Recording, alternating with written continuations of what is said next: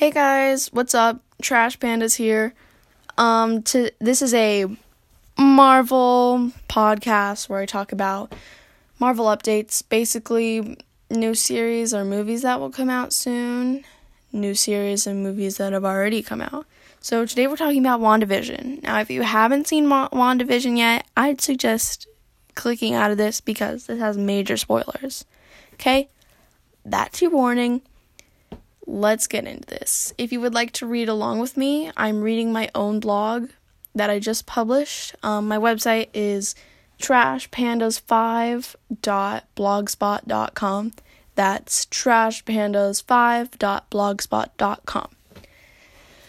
Now, um, please check out my blog while also listening to my podcast. I mean, do it whenever you want, but you can read along with me. That'd be cool. So, let's start.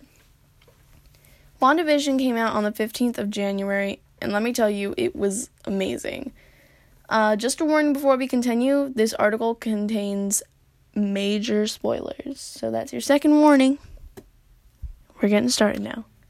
So, Disney Plus recently released two episodes of WandaVision, and even though two episodes isn't much, it was a lot to take in, for sure.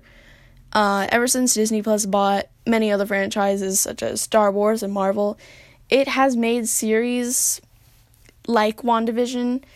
Uh, if you haven't seen WandaVision, um, The Mandalorian, which is a Star Wars Disney Plus original steri- series. Now, in The Mandalorian, an episode is released every Friday.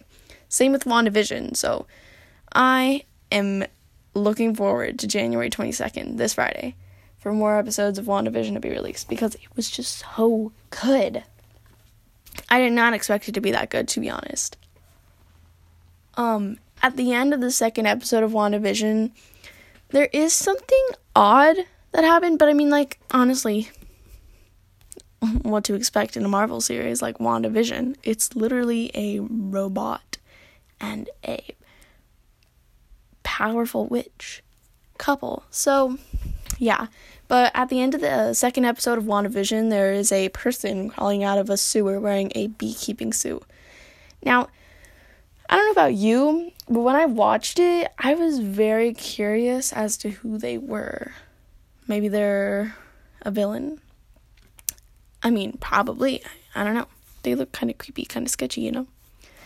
Now, I've heard that Wanda is like in her own reality that she created after Vision's death. And it starts in the 60s, which is cool. It's like time traveling. And in the 60s set, it's supposed to be, I think it's supposed to be identical to the Dick Van Dyke show, which I haven't I know what the Dick Van Dyke show is. It's a show from the 60s, but I've never seen it or anything, so I don't know much about it. So, if you go on my blog, you can see images side by side of the WandaVision show set and then the Dick Van Dyke show set. So, yeah. If you just want to check that out to compare the two sets, they look very similar. Like I think it's the same set or they just recreated it or something, but at the very end of the show, it changes from black and white to colorful. So I've heard that now that it's colorful, it will be based off of the Brady Bunch. It just keeps getting better and better. I mean, that sounds awesome. This show is amazing. I love it. But, like, the burning question is who is the villain?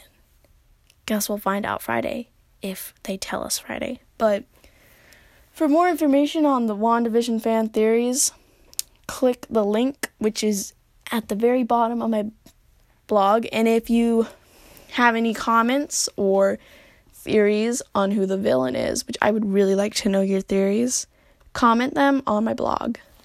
Thanks, guys, for tuning in.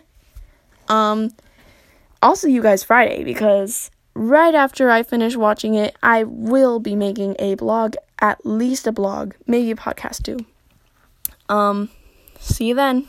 Bye, guys. Thanks for tuning in. And don't forget to check out my blog, trashpandas5.blogspot.com. That's trashpandas5.blogspot.com. Bye.